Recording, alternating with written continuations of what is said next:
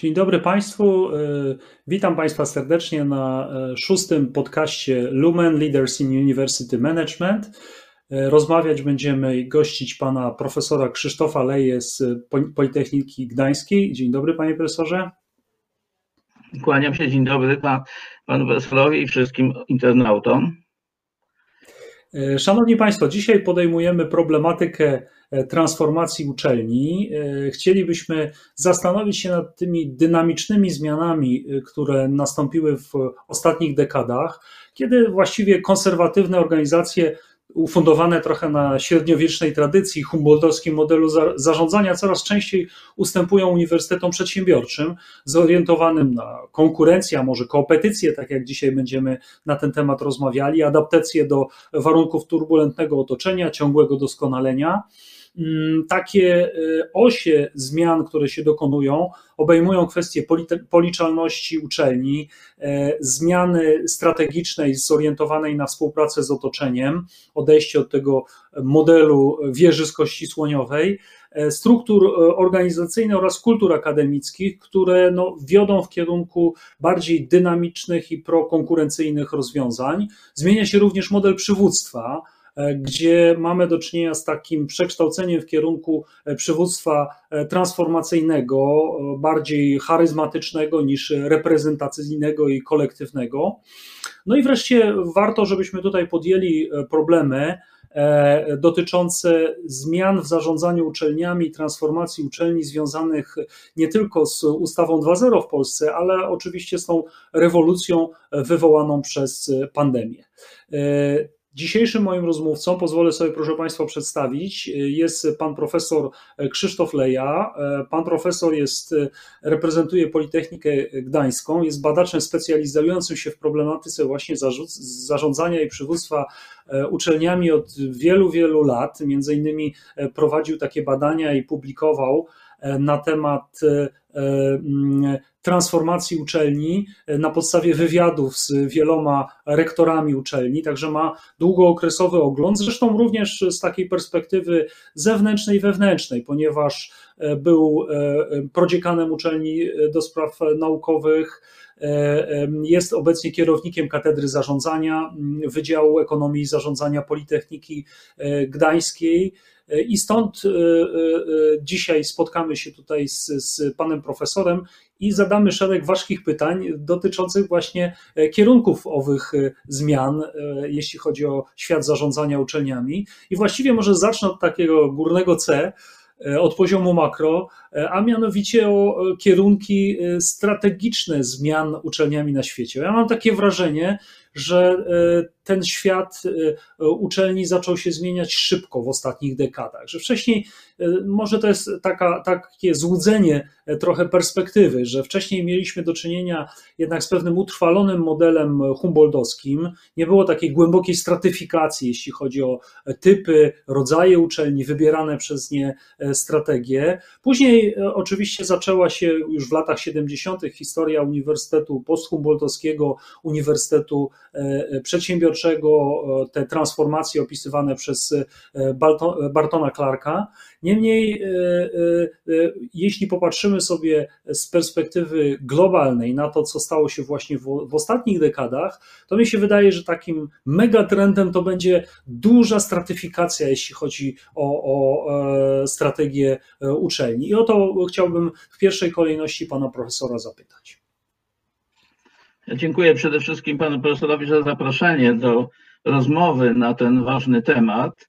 Moim zdaniem kluczowym kierunkiem, w którym świat e, instytucji akademickich zmierza, jest e, społeczna odpowiedzialność uczelni. To, o czym pan profesor wspomniał, społeczna odpowiedzialność uczelni oznacza głębsza, głębszą refleksję uczelni nad tym, co mają do zaoferowania otoczeniu, otoczeniu zewnętrznemu i otoczeniu wewnętrznemu wewnętrznemu również. Czytając różnego rodzaju raporty dotyczące badań nad szkolnictwem wyższym, można doszukać się takich kierunków jak konieczność profesjonalizacji zarządzania uczelniami, dywersyfikacja misji. Z tym, że ja bym tutaj dodał to do tego, o czym pan profesor zechciał wspomnieć, ja bym to nazwał dywersyfikacją poziomu misji, nie dywersyfikacją y, y, pionową, co oznacza, że y, w wielu państwach władze zastanawiają się, w jaki sposób różnicować uczelnie, nie wskazując, które są gorsze, a które lepsze. Każdy typ misji w tej stratyfikacji ma, e, każdy typ uczelni w tej stratyfikacji ma inną misję. Inną misję mają uczelnie badawcze. W tej chwili mamy, mamy, mamy początek takiej drogi w Polsce, inną instytucje akademickie, które mają prawa nadawania stopni naukowych, a inną uczelnie e, zawodowe. Bardzo ważnym kierunkiem jest również zmiana podejścia do, e, do kształcenia głównie pod kątem metodyki kształcenia, lepiej dostosowanej do odbiorców, którzy się zmieniają, którzy urodzili się z, z telefonem e, i tabletem niemalże w ręku i zupełnie inaczej odbierają e, przekaz, który, którym, to, co mają do powiedzenia nauczyciele akademicy. Ścierają się tutaj też dwa poglądy, czy dwie, dwie tendencje. Jedna sprawa to jest autonomia, czyli wolność badań akademickich, to jest zagwarantowane w wielu krajach, w Polsce, w Polsce również, tak? I rozliczalność. I teraz pytanie, jak to pogodzić, co nie jest łatwe do pogodzenia, ponieważ, ponieważ naukowcy y, oczekują wolności i mają tą wolność. Natomiast władze, no i społeczeństwo oczekuje efektów ważnych nie tylko dla rozwoju nauki, ale również dla społeczeństwa i gospodarki. A wiemy, że efekty ważne dla rozwoju nauki będą ważne dla, dla społeczeństwa i gospodarki niekoniecznie na drugi dzień. Czasami ta, ta, ta inercja, ta bezwładność, czy ten czas, który musi minąć, jest, jest e, bardzo, e, bardzo długi. Dziękuję bardzo, panie profesorze. I e, właściwie tutaj, e, jeśli wytyczymy sobie takie zróżnicowane kierunki strategiczne, jeśli chodzi o, o, możliwości działania uczelni, no to powstaje też pytanie o pewne praktyki zarządzania, które temu towarzyszą. Właściwie to mm, ja mam tutaj też taką perspektywę osobistą na to. Pierwszą dekadę mojej pracy w, w świecie akademickim odbyłem w uczelni niepublicznej. E, I tam obserwacje tej konkretnej uczelni, ale też uczelni e, e, konkurencyjnych, jakby dowodziły, że skuteczność działania w sferze marketingu, zarządzania kapitałem ludzkim, w zarządzaniu projekt, projektami i procesami, no ona bezpośrednio odbija się na sukcesie całej uczelni prawda? Że, że tutaj e, przełożenie jest zupełnie bezpośrednie. Natomiast e, obserwując z autopsji e, uczelnię publiczną, zobaczyłem, że to są jednak zupełnie inne modele zarządzania. Jak w przypadku uczelni prywatnej, mamy do czynienia raczej z taką perspektywą założycieli, udziałowców, którzy zarządzają trochę quasi biznesowo tego typu organizacją. E, tak w przypadku organizacji publicznej to jednak jest model interesariuszy. I tutaj takie bezpośrednie mówienie o pewnych praktykach zarządzania w sferze marketingu, zarządzania kapitałem ludzkim, zarządzania projektowego i procesowego wręcz często spotykało się z rezerwą. No, powiedzielibyśmy tak, nie chciałbym nazwać tego aż hipokryzją, ale że takie wewnętrzne postrzeganie uniwersytetu publicznego jako e, jednostki, która ma przede wszystkim koncentrację na etosie i kulturze akademickiej, a praktyki za, zarządcze są tam marginalne. I mam wrażenie, że to jest jakiegoś rodzaju mit, który, który pokutuje tutaj cały czas jeszcze w, w uczelniach publicznych i, i że e, de facto e, na świecie, obserwując tutaj rozwój literatury, ale też tendencje w praktyce, jednak to, w jaki sposób funkcjonuje zarządzanie marką uczelni, na przykład, prawda, ów, branding, w jaki sposób e, zarządzamy talentami przyciągamy wybitnych badaczy, dobrych studentów, utrzymujemy ich, motywujemy, dajemy możliwości rozwoju, na ile skutecznie pozyskujemy granty w działalności naukowej, jak dobrze zarządzamy procesami na przykład zapewniania jakości kształcenia w uczelni, że to jest już przyjęte jako swoisty kanon. Natomiast moje pytanie zmierza w tym kierunku.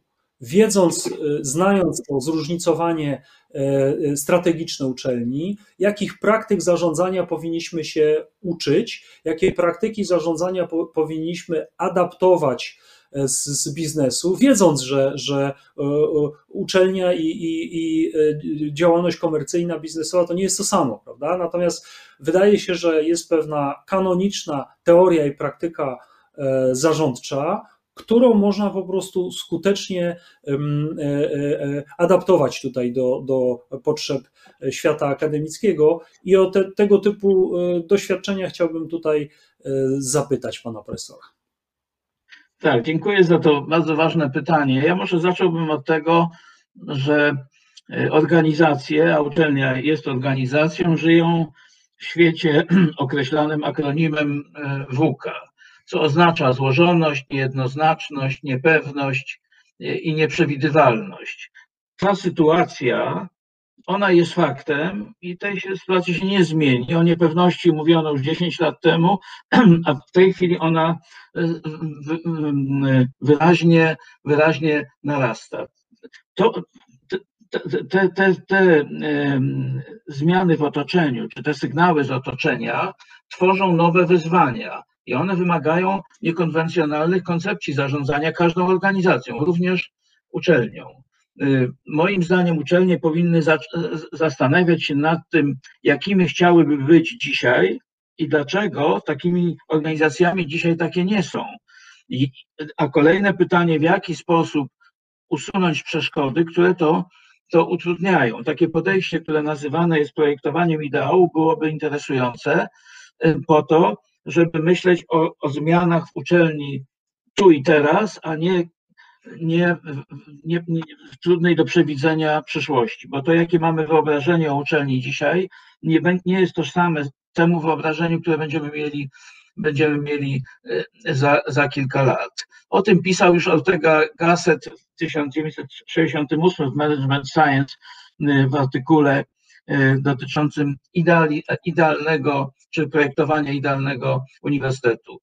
Ważne jest wa, ważne jest to, wa, ważne jest to, że uniwersytet ma pisał Akow, przepraszam, pomyliłem nazwisko, Akow pisał o tym. Natomiast Ortega Gasset pisał też, mówił o, o bardzo ważnych funkcjach uczelni i to trzeba mieć na uwadze wtedy, gdy chcemy wykorzystać kapitał intelektualny uczelni, czyli kapitał ludzki, kapitał organizacyjny i relacyjny do kształtowania wizerunku. To, o czym pan profesor był uprzejmy powiedzieć. Jak kształtować markę uczelni, żeby ona była czytelna dla otoczenia. Y, Gasset mówił o tym, że, że uniwersytet pełni funkcję kulturową, czyli upowszechnia i przekazuje ważne treści kulturowe, edukacyjną, czyli kształci profesjonalistów, no i badawczą oczywiście, i rozwija wiedzę. I Gasset na pierwszym y, miejscu y, stawiał funkcję kulturową. Ja mam wrażenie, że dzisiaj w świecie y, takim, gdzie rozliczalność nabiera szczególnego znaczenia, no jesteśmy w Polsce przed ewaluacją, co, co mm, prowadzi do, do nadmiernego, moim zdaniem, zapatrzenia w wskaźniki, zapominamy często o tej treści kulturowej. A to, o czym pan profesor mówi, żeby adaptować doświadczenia biznesu do uczelni, to się wpisuje w zjawisko, które się nazywa konwergencją sektora komercyjnego i sektora publicznego. Te sektory się zbliżają w tym sensie, że sektor publiczny, w tym uczelnie, no myślę o uczelniach publicznych, bo niepubliczne się rzeczywiście kierują innymi, rządzą innymi e, prawami. E, uczelnie publiczne starają się adaptować to, co w biznesie e, wykorzystuje się do, do oceny efektywności, do oceny jakości funkcjonowania, często tego, co jest niemierzalne, adaptacja tego na potrzeby uczelni wydaje się bardzo interesująca. Zarządzanie uczelni tak naprawdę jest projektem, na który składa się szereg procesów. I teraz, jeżeli to się ma zakończyć sukcesem, ważna jest elastyczność struktur organizacyjnych. Ja tu bym to słowo elastyczność mówił dużymi literami, bo, bo uczelnie często, uczelnia często zapomina się o tym.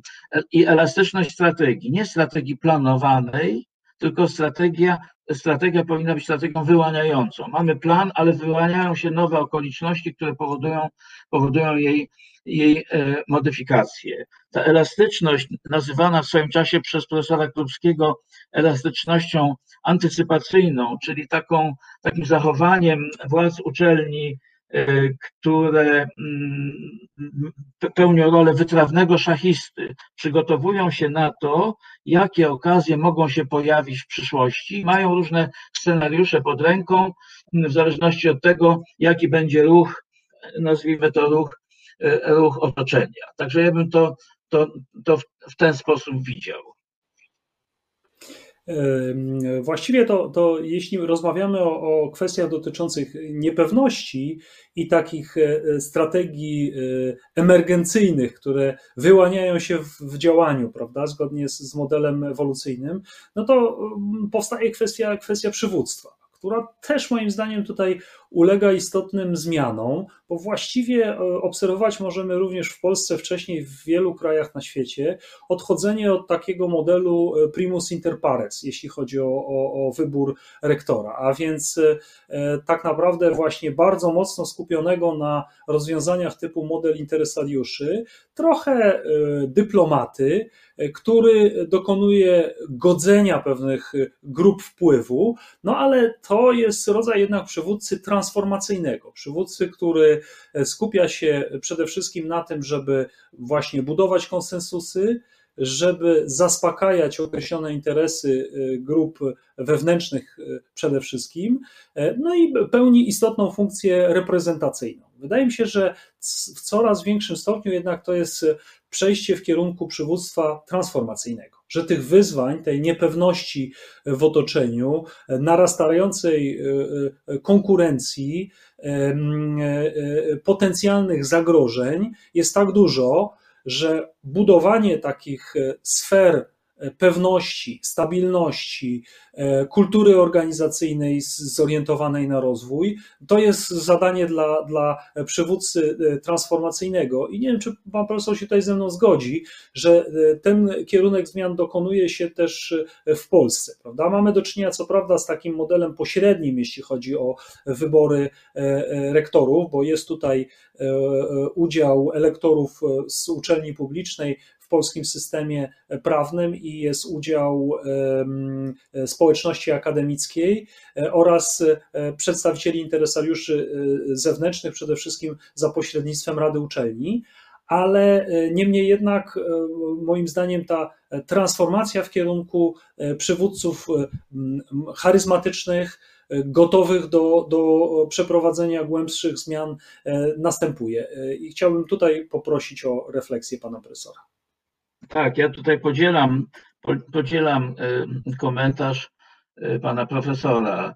Y, pod rządami obecnej ustawy, o czym pewnie będziemy jeszcze mówili w dalszej części rozmowy, uczelnie w Polsce, ale i w wielu krajach tak jest, przechodzą od modelu luźnej organizacji, o której pisał w swoim czasie Wake, do modelu organizacji zwartej co, co mm, e, oznacza wzmocnienie władzy rektora, e, ustanowienie nowego ciała, którym jest Rada Uczelni, która ma istotną rolę doradczą, ale i w sensie kontrolną, mm, która jest ważnym organem uczelni do tradycyjnych organizacji, dla, dla, dla, tradycyjnych organizacji, instytucji akademickich jest to przewrót kopernikański, to przejście, przejście od luźnej organizacji, która była w dużych uczelniach, to była Federacja Wydziałów, do organizacji zwartej, której mówimy, podmiotem ustawy jest uczelnia. W uczelni można układać strukturę organizacyjną w dowolny sposób, ale konsekwencje tego przewrotu kopernikańskiego w cudzysłowie oczywiście są daleko idące. Uczelnie, a zwłaszcza ich władze, muszą się tego nauczyć, a to wymaga czasu. Tak jak pan profesor powiedział, rektor jest liderem, ale jednocześnie y, bardzo ważne są jego umiejętności dyplomatyczne, ponieważ na uczelni jest bardzo, bardzo wiele tego, co bym nazwał centrami decyzyjnymi. każdy profesor, każdy kierownik grantu i tak dalej, i tak dalej jest w pewnym sensie centrum decyzyjnym. I, i godzenie tego jest, jest, jest bardzo, bardzo trudne, zwłaszcza, że tej transformacji towarzyszy opór wobec zmian. To jest naturalne. No, człowiek, mm, y, opór wobec zmian jest, jest naturalną cechą człowieka, a w instytucji tak tradycyjnej, o korzeniach niemal tysiącletnich, jakim jest uniwersytet, ten opór jest wyraźnie widoczny. Tak? Nie trzeba zakładać okularów, żeby go żeby go zobaczyć. Dlatego przywództwo organizacyjne, przywództwo uczelni powinno być po pierwsze silne, a po drugie służebne. I teraz służebne i silne, a nie służebne lub silne, tak? Te, te dwa elementy trzeba pogodzić.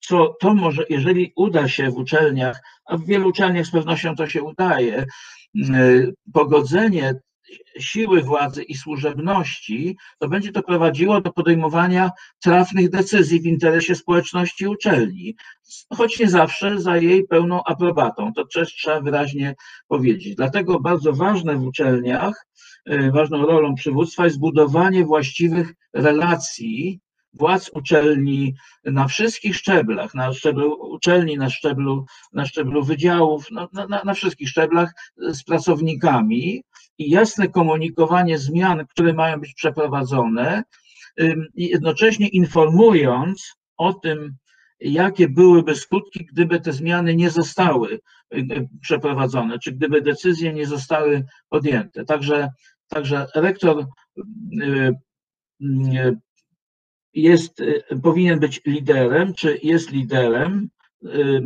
co wynika z zapisów ustawowych, chociażby, z drugiej strony ma ogromną odpowiedzialność i, i to przywództwo, moim zdaniem, przy tej, przy tej sile władzy musi być służebne.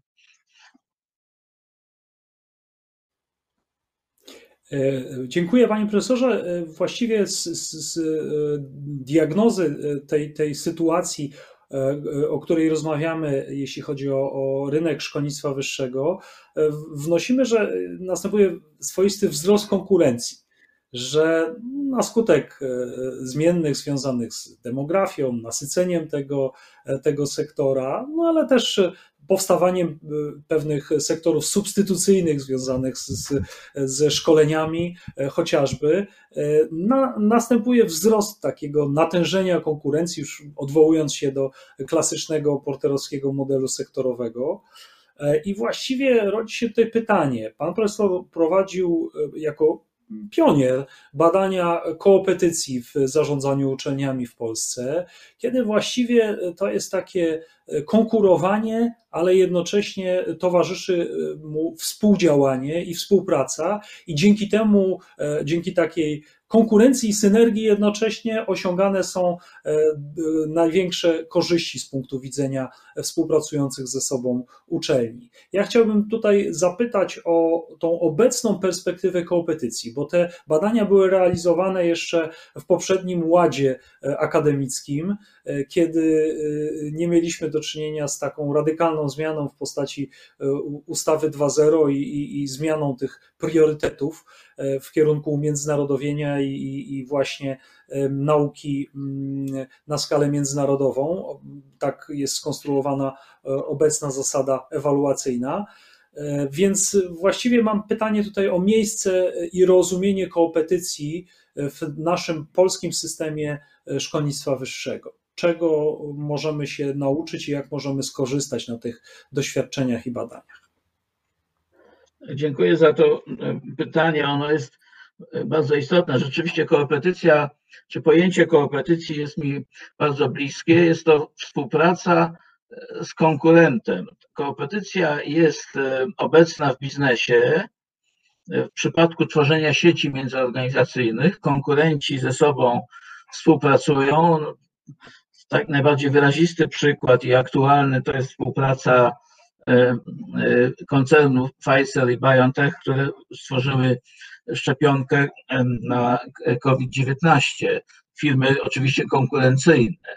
Ale przechodząc na poziom uczelni, w przypadku uczelni uważam, że koopetycja, czyli współpraca z konkurencyjnymi uczelniami jest nie do przecenienia, ponieważ obecnie toczy się gra o poprawienie pozycji konkurencyjnych polskich uczelni na mapie światowych instytucji akademickich, w różnych rankingach. Można mieć różne zdania na temat rankingów, ale, ale faktem jest, że one są, jest ich coraz więcej i e, interesariusze uczelni, czy to kandydaci na studia, czy otoczenie uczelni, czy biznes, zwraca uwagę na pozycję uczelni. E, konkurencja jest, e, jest grą, której, przepraszam, kompetycja jest grą, w której konkurencja ściera się ze współpracą występuje nieuchronny paradoks, to znaczy konflikt między tymi zjawiskami, co oznacza, co nie oznacza, że zarządzanie e, tym konfliktem, czy tak, zarządzanie konfliktem e, nie jest możliwe. Kompetycja jest grą, w której szukamy rozwiązań typu win-win. Obie strony wygrały. Nie zero game, nie gra o sumie zerowej, tylko win-win.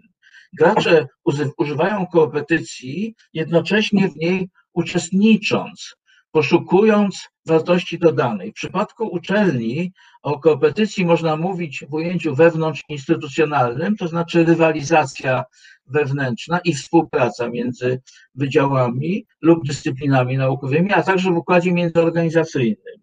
W badaniach, o których pan profesor zechciał wspomnieć, rozmawiając z lektorami większości uczelni technicznych, odniosłem wrażenie, że w opinii rektorów dużo ważniejszym e, e, e, elementem tej, tej gry jest współpraca, ale nie odsuwają rywalizacji na, na plan dalszy.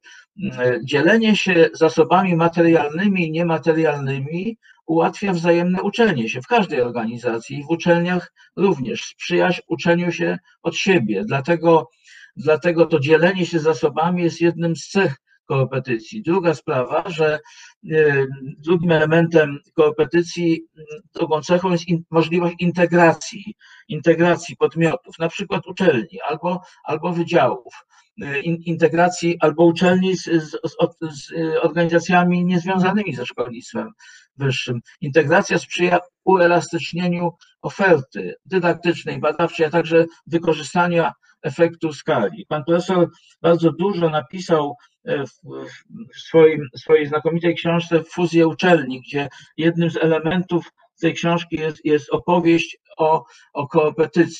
Muszę powiedzieć, że, że ta opowieść jest y, bardzo ważna, ona jest inspirująca. Ja widzę to na przykładzie naszej uczelni, gdzie, gdzie rektor, który otrzymał książkę od pana profesora, przegląda tę książkę i, i wykorzystuje jej myśli y, i, i, przesłanie w rozmowach związanych z niedawno utworzonym Związkiem Uczelni Gdańskich imienia imienia Fahrenheita. Zgra, trzecim elementem jest zgranie pozycji. Więc mamy dzielenie zasobami, integracja i zgranie pozycji. Zwiększa siłę przetargową uczelni. Wiele działań wspólnych, na przykład podejmowanych w Trójmieści, umożliwia obniżenie kosztów, obniżenie kosztów, które są znaczące dla uczelni. Pamiętajmy, że e, uczelnie są bardzo dużym graczem, którego przychody średniej uczelni przychody roczne sięgają kilkuset y, milionów złotych, a największych uczelni y, przekraczają miliard złotych. Także to są znaczące środki. Część tych środków jest wydawana na, na przykład na, na energię, na te podstawowe zasoby, które są niezbędne i połączenie, ta integracja w tym zakresie powoduje obniżanie kosztów jednostkowych w dużym stopniu. To jest, to jest bardzo ważne. Także uważam, że, że koopera, no chciałem powiedzieć, że kompetencja jest kluczem do sukcesu. Nie jest łatwa, oczywiście. Moje rozmowy z rektorami trzech gdańskich uczelni prowadzone przed ustanowieniem Związku Uczelni Gdańskich imienia Daniela Fahrenheita pokazały, że rektorzy bardzo ciepło myślą o, o takiej konfiguracji, właśnie o koopetycji, żeby tworzyć y, organizm, federacja, może w przyszłości y, Uniwersytet y, Fahrenheita, który, w którym będziemy mieli trzy, a może i więcej uczelni, które zachowa, zachowają swoją tożsamość. To jest bardzo ważne, tak? Żeby, żeby w wyniku kompetycji uczelnie współpracowały, łączyły się, ale nie traciły swojej tożsamości. Trzeba tutaj wspomnieć, bo nie można tego przemilczeć, że problemu nie ma wtedy, jeżeli e, uczelnie, które, które e, współpracują i konkurują, czy chcą tworzyć związek uczelni albo i federację, mają różne obszary badawcze. Natomiast jeżeli te obszary się pokrywają, no to wymaga to, to rozmowy, wymaga komunikacji. Znowu to są ważne relacje. Ważne, żeby ja to obserwuję na naszej uczelni, że, że metodą kolejnych przybliżeń, takich iteracji, rektor podczas posiedzeń Senatu opowiada o tym, mówi o tym, jak zmienia się ten związek, związek uczelni, które konkurują. Oczywiście, że Politechnika Gdańska konkuruje z Uniwersytetem Gdańskim o zasoby, z Uniwersytetem Medycznym w mniejszym stopniu, bo jest, jest tutaj rozdzielność y, y, dyscyplin, tak? Natomiast, natomiast uważam, że to jest droga do, do, do sukcesu. Bardzo ważne jest to, żeby budować zaufanie. Zaufanie jest y, oprócz elastyczności takim słowem kluczem w tym wypadku również. E, dziękuję bardzo za e, miłe słowa, e, panie profesorze. Ja bardzo się cieszę, że publikacje naukowe przydają się do czegoś w praktyce i muszę powiedzieć, że ja bardzo trzymam kciuki za tą silniejszą integrację. To znaczy, mam nadzieję, że dojdzie w przyszłości do stworzenia Uniwersytetu Fahrenheita w Gdańsku. To przykład, którym ja się posłużyłem w swoich badaniach Uniwersytet de Grenoble, E, e, i, i stworzenie e, University Grenoble Alp, prawda, UGA w, w, właśnie w Grenoble z połączenia kilku uczelni publicznych, to jest bardzo pozytywny przykład. I tu nie chodzi mi tylko o taką instrumentalną, mierzalną kategorię pozycji w rankingach, ale właśnie szeregu korzyści zarządczych związanych z kosztami, z alokacją zasobów ludzkich, z wykorzystaniem infrastruktury uczelni, z integracją zespołów badawczych, ogromna liczba e, korzyści, które powodują, że no, e, co prawda nie jest tak, że te uczelnie posiadają pełną autonomię, które wchodziły w skład, to jest jednak e, wspólny organizm, niemniej jednak moim zdaniem korzyści tutaj, tutaj w istotnej mierze przeważają, uczelnia jest dzięki temu widoczna dużo lepiej na, na świecie, także wydaje mi się, że wspaniale, że jest Związek Uczelni, cieszę się, że są kolejne rozmowy dotyczące federa, federalizacji tych uczelni i że no, ta perspektywa integracji postępuje. I właściwie tutaj przeszliśmy też do e, takiego wątku e, na pewno bardzo bliskiego sercu pana profesora, e, czyli Politechnika Gdańska i wspaniałe osiągnięcia tej uczelni, bo to trzeba sobie wprost powiedzieć, że, że ostatnia dekada z, z perspektywy budowania pozycji naukowej tej uczelni to są ogromne sukcesy. Państwo znaleźliście się w gronie 10 uczelni badawczych, e, e, gdzie e, selekcja no, była ogromna i moje pytanie zmierza w tym kierunku. Jakie były zmiany organizacyjno-zarządcze, które wybrała Politechnika Gdańska w sferze strategii, struktur, zmian kadrowych, które pozwoliły na osiągnięcie tych sukcesów? No i spójrzmy trochę już z perspektywy wdrażania ustawy 2.0 E, co udało się zaplanować, co udało się wdrożyć przez te dwa lata, e, a co jest przedmiotem e, dalszych starań, no bo przecież wiemy, że ocena tej zmiany wymaga długiej perspektywy, że, że reforma będzie reformowana, i, i taka jest kolej rzeczy w politykach publicznych z jednej strony, no ale z drugiej strony być może już możemy pewne miary zastosować. Poprosiłbym o podzielenie się tutaj takimi e, dobrymi praktykami z perspektywy insidera właśnie. Dziękuję bardzo. No, pozwolicie Państwo, że, że nie będę nadmiernie skromny w tym wypadku. Politechnika Gdańska jest jedną z dziesięciu uczelni, jak wiadomo, które gremium międzynarodowe niezależnych ekspertów przyznało status uczelni badawczej. Dla nas to jest znaczące wyróżnienie, ale i poważne wyzwanie. W ostatnich dwóch latach, już po decyzji tego gremium, opracowano strategię uczelni. Ta strategia jest bardzo ambitna w moim przekonaniu. Ona została opracowana y, przy udziale wielu osób członków społeczności akademickiej, konsultowana oczywiście z Radą Uczelni i metodą też kolejnych przybliżeń powstała strategia, która została, została przyjęta przez Senat. A ta strategia wpisuje się w cel zrównoważonego rozwoju kraju, ponieważ Y, naszej uczelni zależy na tym, żeby jak najlepiej służyć społeczeństwu. To, o czym mówiłem w, pierwszym, w przypadku pierwszego pytania, ta społeczna odpowiedzialność uczelni jest, jest bardzo ważna. I rektor wielokrotnie podkreśla, że Politechnika Gdańska jako uczelnia o profilu głównie technicznym jest uniwersytetem w rozumieniu, w najlepszym rozumieniu tego słowa i chcemy być uniwersytetem. Temu y, służą zmiany organizacyjne. Między innymi połączono dwa wydziały, to połączenie dwóch wydziałów nie było proste, ale dzięki mm, spokojnemu podejściu do, do tego procesu, bo to, to jest proces, tak? Dzięki głębokiej refleksji, dzięki różnym temu, że za, za, zasięgnięto wielu opinii, ten proces można powiedzieć bez większych, bez większych zgrzytów. Poza tym wyłoniono dwie nowe dyscypliny, które będą ewaluowane e, w, najbliższej w najbliższej ewaluacji, będą poddawane ewaluacji.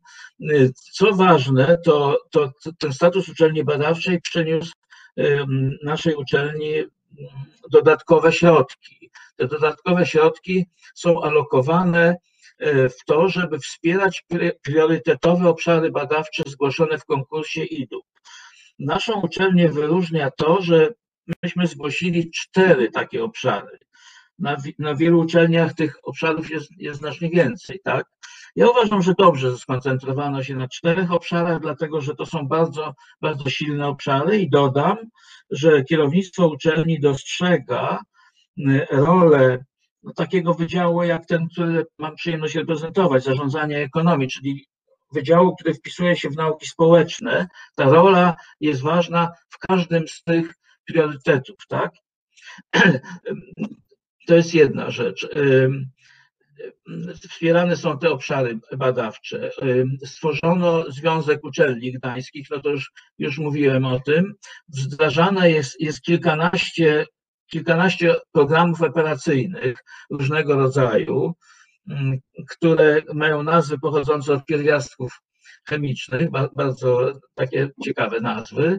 I te, te, programy operacyjne służą pozyskiwaniu utalentowanych studentów, doktorantów, naukowców, wybitnych naukowców. Na to uczelnia ma środki. Intensywnie rozwijane są nowoczesne i innowacyjne metody kształcenia. To też jest ważne. Moim zdaniem to jest bardzo ważna aspekt funkcjonowania naszej uczelni, że będąc uczelnią badawczą, nie zapominamy o rozwijaniu dydaktyki. Zdecydowana większość środków, jak pan, pan profesor doskonale wie, y, od, od 25 lat jest, jest mm, przeznaczana na dydaktykę. W tej chwili uczelnie otrzymują subwencje, niemniej jednak tak czy inaczej y, większa część środków, około dwóch trzecich środków jest, jest alokowana na dydaktykę. Stworzono y, na Politechnice Centrum Nowoczesnej Edukacji, które temu, temu służy. służy. Politechnika Gdańska jako uczelnia techniczna wspiera wartości humanistyczne. To też jest bardzo ważne. Ja chciałbym to wyraźnie podkreślić, że nie zapominamy o tym y, i, i to nie jest tylko w sferze deklaratywnej, ale w, w codziennej działalności.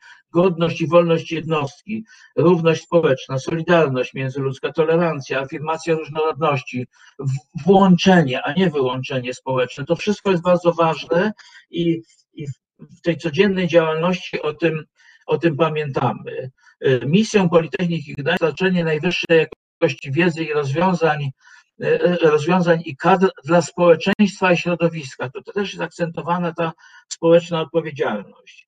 W strategii, którą opracowano, określono cele strategiczne we wszystkich obszarach działalności, ale jednym z tych obszarów, który jest taki wyróżniający się oprócz nauki, edukacji, innowacji, jest, jest zwiększenie zaangażowania całej społeczności uczelni. Chodzi o to, żeby podejmować działania, które spowodują mm, większą, lepszą identyfikację społeczności akademickiej y, z, z, z, uczelnią. Mm, to, to, to jest właśnie istotne. Korzystając z tych środków w ramach programu IDUP, uruchomiono szereg programów, które ułatwiają czy pozwalają na, na rozwijanie współpracy międzynarodowej we wszystkich wymiarach naukowych, dydaktycznych i, i nie tylko, i wspieranie bardzo aktywnych naukowców w zakresie wyjazdów, zapraszania znamienitych gości. No w tej chwili zapraszani oni są y, online, online zdalnie, ale w najbliższym czasie pewnie, pewnie już będzie to, będą to wizyty tradycyjne. A to wszystko zmierza w tym kierunku, żeby się niejako wpisać w przesłanie Fundacji na Rzecz Nauki Polskiej, która jest mi bliska i naszej uczelni również. Chodzi o to, żeby wspierać najlepszych, żeby byli jeszcze lepsi. Ja tu bym dodał, żeby wspierać jeszcze dobrych, który też, też jest znacząca, znacząca część społeczności akademickiej, y, no po to, żeby, żeby stali się lepsi. Także w tym kierunku te, te, te zmiany idą. Oczywiście zmiany są przeprowadzane spokojnie, jest to proces, y, dlatego mm, y, ja, ja, ja, przypominam sobie pierwszą rozmowę, którą pan profesor przeprowadził z panem rektorem, profesorem Woźnickim. Profesor Woźnicki powiedział, że zmiany na uczelni nie mogą się odbywać pod kątem prostym. Tak? To jest takie znamienne, bardzo znaczące stwierdzenie i władze uczelni, na naszej uczelni również, doskonale sobie zdają z tego sprawę, że, że to nie jest kwestia e, decyzji rektora czy przy, przyciśnięcia któregokolwiek klawisza komputera. Dziękuję bardzo, panie profesorze. No, jak rozmawiamy o takich dobrych praktykach zarządczych i głębokich zmianach, no to siłą rzeczy e, pojawia się wątek e, współczesny, a mianowicie pandemii. E, tak paradoksalnie można by było powiedzieć, coraz częściej w środowisku akademickim, no nie tylko w Polsce, na świecie również, pojawia się opinia, że to była rewolucja i tak naprawdę Wiele rzeczy dobrych wydarzyło się dzięki pandemii, oczywiście nie zapominając o tych rzeczach e, najgorszych i, i smutnych, ale że dokonała się rewolucja w tym obszarze, w którym był potężny opór. W obszarze, w którym e, e, kształcenie zdalne e, było postrzegane jako swoista gorsza alternatywa, uczelnie, w których dominowało to kształcenie zdalne jako niewielka, marginalna grupa strategiczna, która opiera się na strategii niskich kosztów i w związku z tym nie oferuje najwyższej jakości kształcenia, a ponieważ byliśmy zmuszeni do tego wszyscy, E, ponieważ nauczyliśmy się tego, ponieważ e, udoskonaliły się możliwości techniczne, organizacyjne, ale przede wszystkim właśnie te związane z ludzkimi kompetencjami, e, umiejętnościami, chęciami korzystania z tych form kształcenia, z tych form prowadzenia pracy naukowej oraz zarządzania uczelnią. To ja o tą perspektywę chciałem pana profesora zapytać, o perspektywę wewnętrznych doświadczeń tutaj, jako uczestnika E, tego procesu jako nauczyciel akademicki, osoba, która partycypuje w zarządzaniu uczelnią, jak i e, z e, perspektywy takiej szerszej refleksji na temat tego, jaki ma wpływ pandemia na zarządzanie uczelniami w ogóle i w którym to kierunku będzie zmierzało. Tak, odpowiadając na pytanie, czego myśmy się nauczyli dzięki pandemii, nauczyliśmy się w dużo lepszym stopniu niż, niż poprzednio potrafiliśmy tego, co nazwałbym radzeniem sobie w sytuacji nieprzewidywalnej. Na tą nieprzewidywalność, którą określałem, czy określana jest akronimem WUKA, nałożyła się pandemia. Wykazaliśmy, ja bym powiedział, że wykazaliśmy jako uczelnie, jako instytucje szkolnictwa wyższego antykruchość, posługując się określeniem określeniem Nasima Taleba, czyli odporność na wstrząsy, odporność na wstrząsy. E, to, to nie było takie proste. No jak wiadomo, z dnia na dzień praktycznie stanęliśmy wobec tego, że, że zajęcia trzeba było prowadzić zdalnie. Na naszej uczelni na szczęście to się, na to się nałożyło utworzenie Centrum Nowoczesnej Edukacji, które której to e, pracownicy bardzo dużo działań podejmowali, które wspierały nauczycieli akademickich doskonaleniu metodyki kształcenia, widząc, że, że te, te, nowe metody kształcenia są bardzo, bardzo ważne w nauczaniu zdalnym, ale również będą ważne w nauczaniu, w nauczaniu tradycyjnym. Także tutaj nie do przecenienia jest, jest, jest rola naszego Centrum Nowoczesnej Edukacji. Na pewno przy, przyspieszyliśmy cyfryzację, mówię o naszej uczelni tutaj oczywiście, przyspieszyliśmy cyfryzację uczelni. To jest oczywiste, że tak się stało. Było tutaj dużo oporów natury formalnej, no ale, ale to przyspieszenie jest wyraźne. Ono zostało, zostało wymuszone. Nauczyliśmy się prowadzić zajęcia zdalne, oczywiście z różnymi y, efektami, różnie to jest, to jest odbierane. Generalnie opinia studentów jest pozytywna, y, co potwierdza, potwierdza fakt, że studenci y, pytani o, o to, czy w przyszłym semestrze chcieliby mieć zajęcia zdalne, no wielu z nich mówi, że wykłady mogłyby być zdalne, a zajęcia wymagają takiej dużej interaktywności, no to, to powinny być, być e, tradycyjne.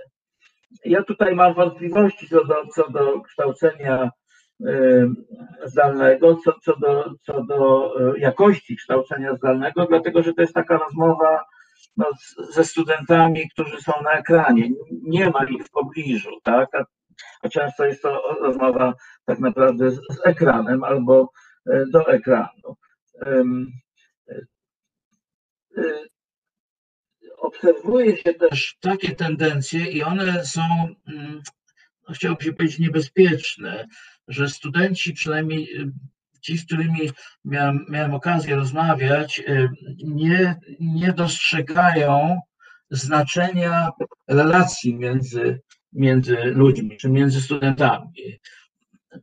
Na, na pytanie y, dotyczące powrotu na uczelnię w rozumieniu takim tradycyjnym i informacje, że przecież oprócz zajęć są jeszcze przerwy, w trakcie których można porozmawiać, wypić kawę i tak dalej, to studenci często odpowiadają, że bardzo im zależy na tym, żeby e, optymalnie wykorzystać czas, żeby nie tracić czasu na dojazdy, żeby, żeby nie mieć problemu z okienkami w trakcie zajęć i tak dalej, i tak dalej.